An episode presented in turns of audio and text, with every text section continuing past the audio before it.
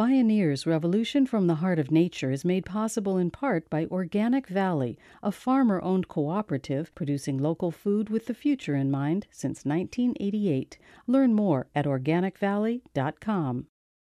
Welcome to the Bioneers Revolution from the Heart of Nature.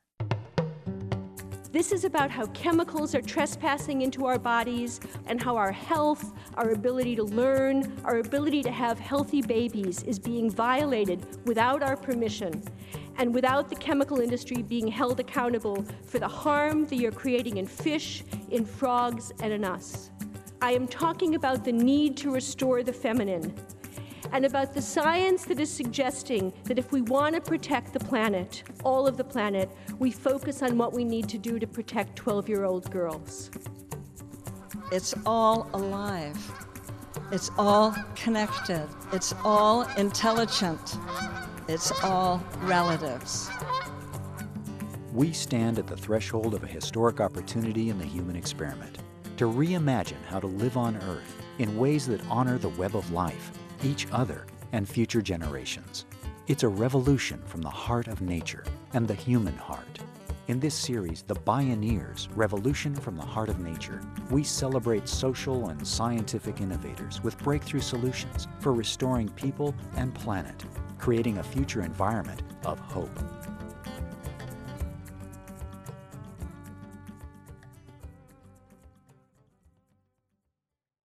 Something is definitely fishy. In the Potomac River, just upstream from Washington, D.C., about one of every three fish is now intersex, exhibiting both male and female sexual characteristics. More than 80% of male smallmouth bass are growing eggs. The likely cause endocrine disrupting chemicals that mimic female hormones, aka gender benders. From pesticides to pharmaceuticals like Viagra, Prozac, and huge amounts of estrogen, these gender benders are now surfacing in 80% of the waterways in the United States. Naturally, they also contaminate the tap water we drink.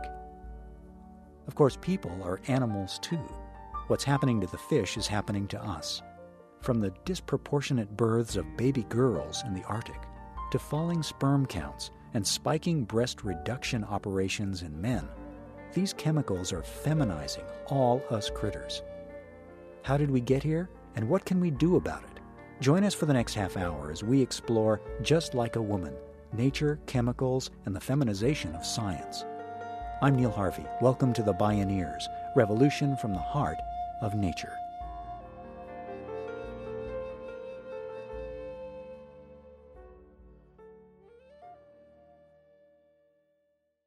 I do want to talk to you about chemicals in commerce and chemicals in our bodies and what we can do about it. But I want to talk about chemicals not because I think they're more important than any other piece of our common wound, but because it's one more way for us to tell the story of what's wrong and a different path that may be more open right now of how we make things right. Charlotte Brody has been at the forefront of the environmental health movement since 1994 when she joined Lois Gibbs of Love Canal fame to stop hazardous waste dumping and toxic incineration. Two years later, she co founded Health Care Without Harm and served as its co director for 10 years. Then, in her role as executive director of Commonweal, a nonprofit health and environmental research institute, she went on to lead uniquely effective and innovative programs on human health and the health of the planet. Her goal is an ecological medicine grounded in the recognition that human and environmental health are inseparable. Brody suggests that there is a fundamental need to restore a female perspective to the male dominated world of science. Is it any accident, she wonders, that the first person to sound the alarm about chemical pollution was a woman? Rachel Carson's ecological perspective was informed by her scientific training as a biologist and her skill as a nature writer. And thinking like a woman may have enabled a different way of seeing the problems and the solutions. At a recent Bioneers conference, Charlotte Brody recounted the story of the female scientist whose work inspired the environmental movement. Rachel Carson wrote The Sea Around Us on weekends and evenings while she worked to support her family as a biologist for the U.S. Fish and Wildlife Service. By the time The Sea Around Us came out in 1951, it was destined for the bestseller list, and it was on the New York Times bestseller list for 83 weeks. So Rachel got to quit her day job and she set down to a life of writing nature books. She wrote two more books in the 60s. She had a really devoted fan base, including a young Charlotte Brody, amazed that somebody could write about science like it was poetry. And then her friend, who was the literary critic for the Boston Post, sent her a letter. And in the letter, she talked about the aerial spraying of DDT that was happening in her community to control the mosquitoes, and how she'd come home from work to find the bird bath in her backyard surrounded by dead and dying birds. And she wrote about how, you know, just a few days later, she realized that the mosquitoes were all still there, but that the bees and the grasshoppers were gone. After reading the letter, Rachel started collecting information about pesticides, information that became the book Silent Spring, Rachel's family and friends discouraged her from writing Silent Spring. She was a writer about the beauty of nature, and they thought this topic was too grim and that it would hurt her already fragile health. Her best friend kept calling it the poison book and kept trying to tease Rachel out of writing it. But Rachel persevered. She became a Reader's Digest condensed book, a Book of the Month Club selection, and then Wallace Shawn at the New Yorker published a couple of chapters. And the story goes that William O. Douglas, the Supreme Court Justice, read it, sent it to Jackie Kennedy, the First Lady, who gave it to her husband, who gave it to the two senators from New York State, and DDT got banned. Silent Spring and the federal laws that came out of Silent Spring saved the hawks the eagles, the songbirds, and the pelicans that I'm lucky enough to see behind my Commonweal office in Bolinas. What saved them was Rachel's commitment to go where the evidence led her, even when the new science was uncomfortable and messy, to deeply understand what Mary Oliver means when she says, What is called definitive right away is a brag to be enough of a detached scientist to let go of your own frameworks of knowledge when they no longer accurately diagram how the world works. That's what Rachel was doing in Silent Spring. When she reviewed the evidence, she came to understand that the neat scientific framework that was being used to justify fogging entire communities with DDT because it was safe was based on a linear model that left out as much evidence as it let in. Specifically, Rachel wrote about how the framework didn't include the dose to birds who ate thousands of insects in a day and who were bioaccumulating much more of the DDT toxin than was calculated as safe. It didn't include the collateral damage that was part of the equation, that the amount necessary to kill a mosquito was more than enough to kill a bee or a grasshopper or other species. It didn't include that the amount considered safe because it had no visible harm on an adult, could have a profound effect on a developing child. This multi generational effect is what made pelicans and hawks almost extinct. And the wholesale spraying of DDT didn't consider if there were safer ways to get the same result. Charlotte Brody reminds us that it was Rachel Carson who first saw the connections, how chemical spraying to eliminate weeds and insects could work its way through the food web to harm birds who ate the insects. She said these biocides were changing the very nature of the world, the very nature of its life. Her book, Silent Spring, was viciously attacked by the chemical and pesticide industries, and Carson herself was savaged not only as a fanatic defender of the cult of the balance of nature, but also as a spinster with no reason to care about reproductive problems anyway. Again, Charlotte Brody. The response to Rachel's critique did not take the form of reasoned discourse on the limitations of the dominant scientific paradigm. Instead, the chemical industry or the farm bureaus went for the jugular. Rachel wasn't even advocating for a ban of DDT, although that's what the federal law became. She was warning against the dangers of misuse and overuse of pesticides and proposing that Instead of always trying to impose our will on nature, we should sometimes be quiet and listen to what she has to tell us. But the attack accused Rachel of wanting to end all commerce.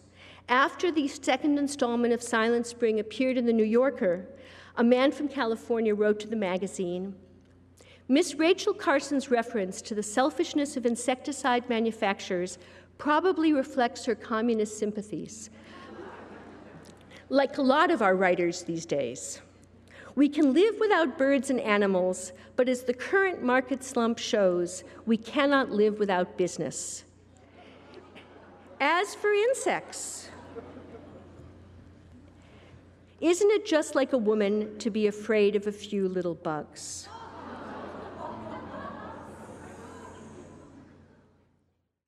When sales of Silent Spring passed the half million mark, in early 1963, CBS News broadcast an hour long documentary.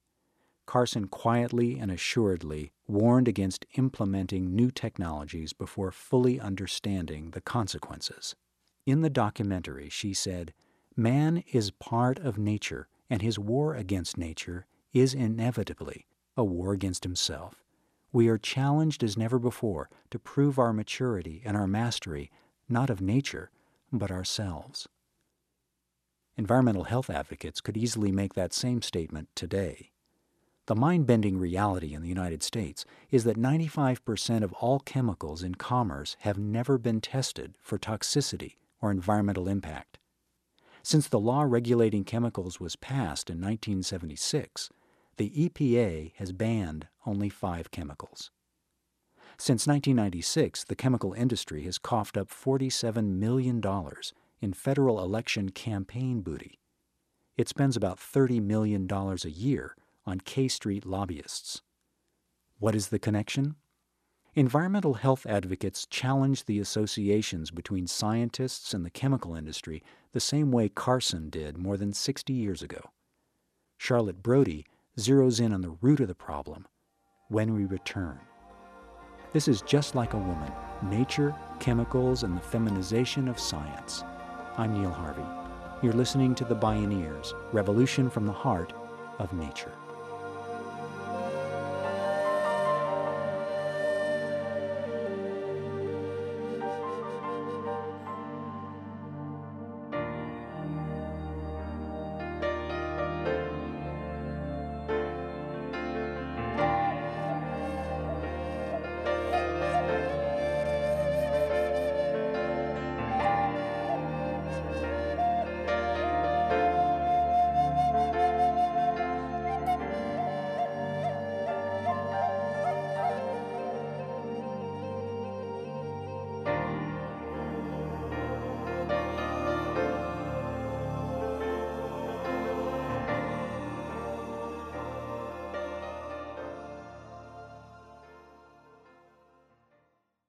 You can download this and other programs on the radio pages at www.bioneers.org.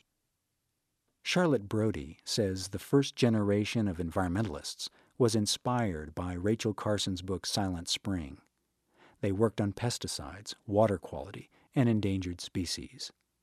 Now, thousands of organizations and individuals are advancing this kind of environmental health agenda. One example is the Collaborative for Health and the Environment, a program of Commonweal. CHE, or CHE, is a network of 2,900 partners in 48 U.S. states and 45 countries that advocates for public policies that sustain the health of the environment as the basis of human health. Brody works at the roots of environmental health problems, challenging policies driven by industry and commerce. She, along with many others, seek to reverse the burden of proof of harm onto chemical manufacturers, not on society, as it is today. I think there is a place for proof. I think it is a very fine thing to live in a country with the ideal of being innocent until proven guilty, an ideal we should put into practice more often, with clear guidance that it is meant to protect the freedom of the individual from the power of the state. But as we've all learned from Carolyn Raffensperger and others' fine work on the precautionary principle, legal proofs of human harm are the wrong criteria to use for chemicals.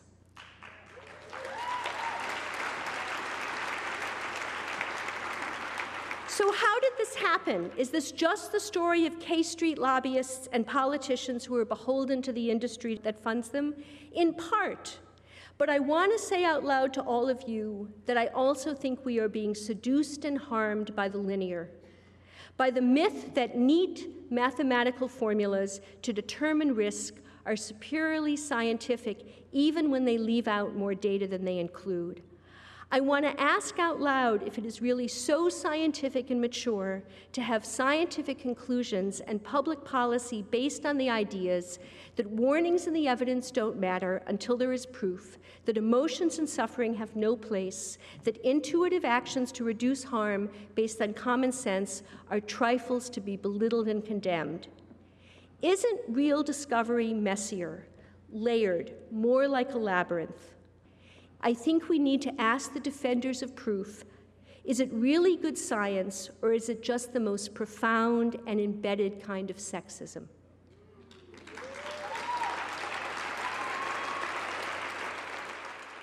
Certainly, as the saying goes, who pays the piper calls the tune.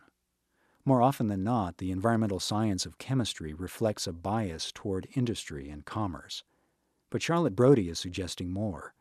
She proposes that the exclusively linear cause and effect approach that's associated with male thinking patterns does not jibe with the web of life's intricate web of relationships, where it's seldom just one cause or just one effect. What kind of evidence is being ignored? I could talk about the doubling of asthma rates, or the stunning increase in autism, or the statistics on childhood cancers, but just to be thematic, let me keep the focus on sex. Fewer baby boys are being born, especially in places where contamination is the highest. A brand new study released last month of indigenous people in Arctic villages in Greenland and eastern Russia found that twice as many girls as boys are being born. In one indigenous village in Greenland, only girls are being born. Even when baby boys are being born, there is strong evidence that chemicals at extraordinarily small levels of exposure act like estrogens, are harming the male reproductive system. Hypospadias, this is when the opening of the urethra isn't at the tip of the penis, it's become an increasingly common uh, male birth defect. Undescended testes at birth is going up, testosterone and sperm counts are going down, and testicular cancer in young men is on the rise. Every month, there is another study that suggests all these different endpoints may be the same problem, which is now being called testicular dysgenesis syndrome, or TDS, which is increasingly being linked to prenatal and early life exposures to chemicals that act like female hormones. And female hormones, when they come from chemicals rather than from our bodies, aren't so good for the female of the species either. While there isn't as much research on females as there is on males, duh, um, premature puberty, breast cancer, infertility, spontaneous abortion, endometriosis are all on the rise and are all being linked in part to exposure to chemicals that interrupt a girl and a woman's own hormonal signaling. In order to see these intricate connections and conduct research that helps us to understand them, scientists need to tune in to the complex nature of the web of life a recent study of diversity in science, technology, and engineering programs around the United States show that there's a dearth of women in those fields. Julie Beth Zimmerman, assistant professor in environmental engineering at Yale, was co author of the study. She makes the argument that science needs the different perspectives that women bring. Because women's brains are wired for relationships, they're often better at focusing on the social relationships that are needed to design the right solutions. As more women enter scientific fields, our whole notion of how to do science may be undergoing a change. Sometimes, Charlotte Brody says, it's just like a woman to look at things in a different way. A fine new study from environmental health perspectives by Barbara Cohn and Mary Wolff and others found that women who were exposed to relatively high levels of DDT Rachel Carson's chemical, before they were 14 years old, had five times the rate of breast cancer than women with lower levels of exposure. DDT, bisphenol A, phthalates, dioxins, PCBs. As the mother of sons, I want my sons to be in touch with their feminine, but not like this. Not because my uterus and my breast milk were contaminated with feminizing industrial chemicals. Not because the chemicals that I was exposed to ended up exposing them. We are learning from the new technology called biomonitoring that the chemicals around us are in us, that small doses once thought safe can do us harm, that exposures to chemicals are one of the many factors diet, stress, access to health care, genes, infections, poverty, racism that in a nonlinear but ecological mix can combine into chronic disease. But this new ecological understanding also gives us hope because any stressor in this mix of stressors that we can reduce will allow more resilience and more health. Chemical exposure is one of the stressors we can do something about. And the impact of what we are learning from biomonitoring, from low dose effects, from chemicals that act like hormones, is beginning to be acknowledged in laws and corporate policies to reduce exposures. A new multi state coalition called SAFER has formed to move policy in the same direction as Canada and the European Union, who have both taken steps to reverse the burden of proof so that in our lifetimes, or maybe in our children's lifetimes, if not ours, chemicals will need to have their safety demonstrated before they are put into the products we use every day, rather than.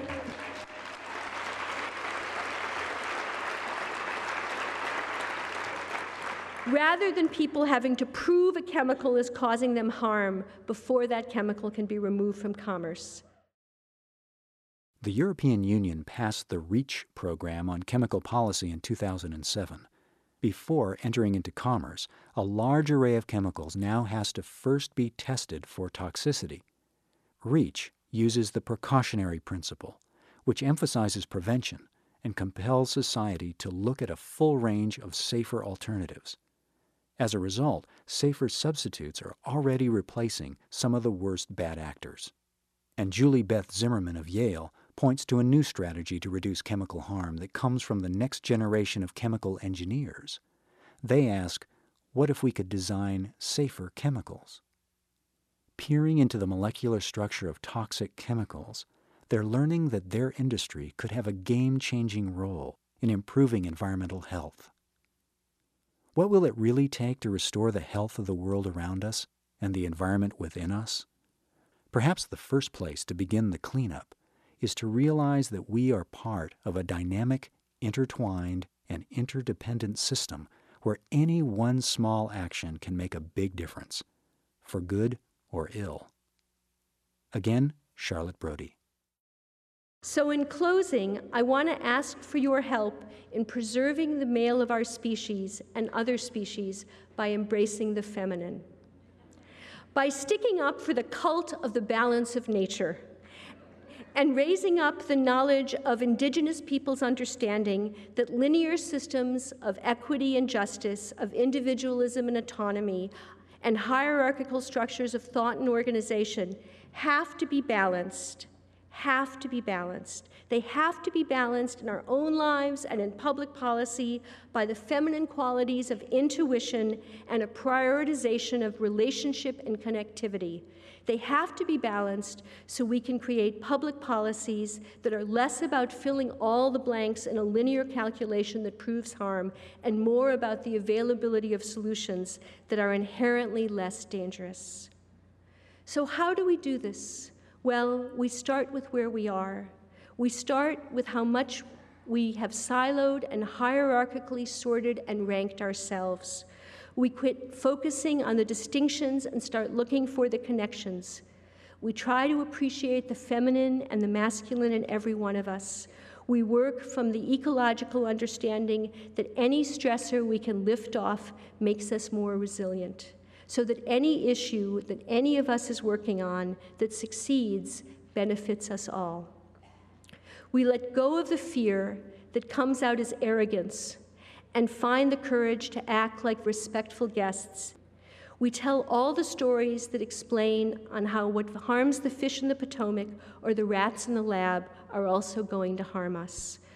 We try to really live with the Bioneers idea that it's all connected, it's all alive, it's all intelligent, it's all relatives. That's what Rachel Carson was trying to teach us, and my relatives, I'm still trying to learn it. But it's hard to do, the work we have ahead of us will be difficult, but if it was easy, it would have already been done. And just because it will be difficult doesn't mean it won't be fun. Just because it will be difficult doesn't mean it won't be beautiful. Happy birthday, Rachel. Thank you. And thank you.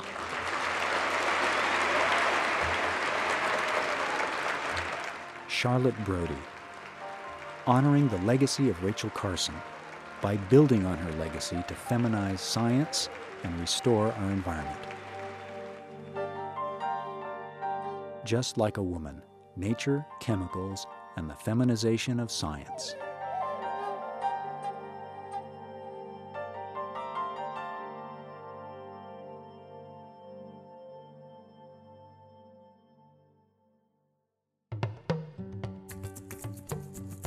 Downloads of this program and many other Bioneers radio shows are available on the radio pages at www.bioneers.org or by calling 1 877 Bioneer. That's 1 877 246 6337.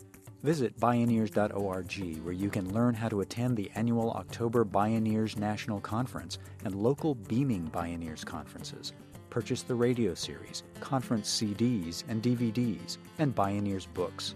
Join the thriving online Bioneers community and become a Bioneers member or make a donation. All at Bioneers.org or by calling 1 877 Bioneer. The Bioneers Revolution from the Heart of Nature is a production of Collective Heritage Institute. Executive producer Kenny Ausubel. Written by Catherine Stifter and Kenny Ausubel. Senior producer Neil Harvey. Managing producer Stephanie Welch. Production management Aaron Leventman and Chuck Castleberry. Station relations by Creative PR. Distribution is by WFMT Radio Network. Original recordings provided by Reference Media Group. Our theme music is taken from the album Journey Between by Baka Beyond and used by permission of Hannibal Records, a Rykodisc label. Additional music was made available by Silver Wave Records at silverwave.com. For more music information, please visit bioneers.org. The opinions expressed in the Bioneers Revolution from the Heart of Nature radio series are those of the presenters and are not necessarily those of Collective Heritage Institute, the underwriters, or this radio station. My name is Neil Harvey. Thank you for listening. I invite you to join the Bioneers in inspiring a shift to live on Earth in ways that honor the web of life, each other, and future generations. This is program number 1009. Bioneers Revolution from the Heart of Nature is made possible in part by Organic Valley, a farmer owned cooperative producing local food with the future in mind since 1988. Learn more at organicvalley.com.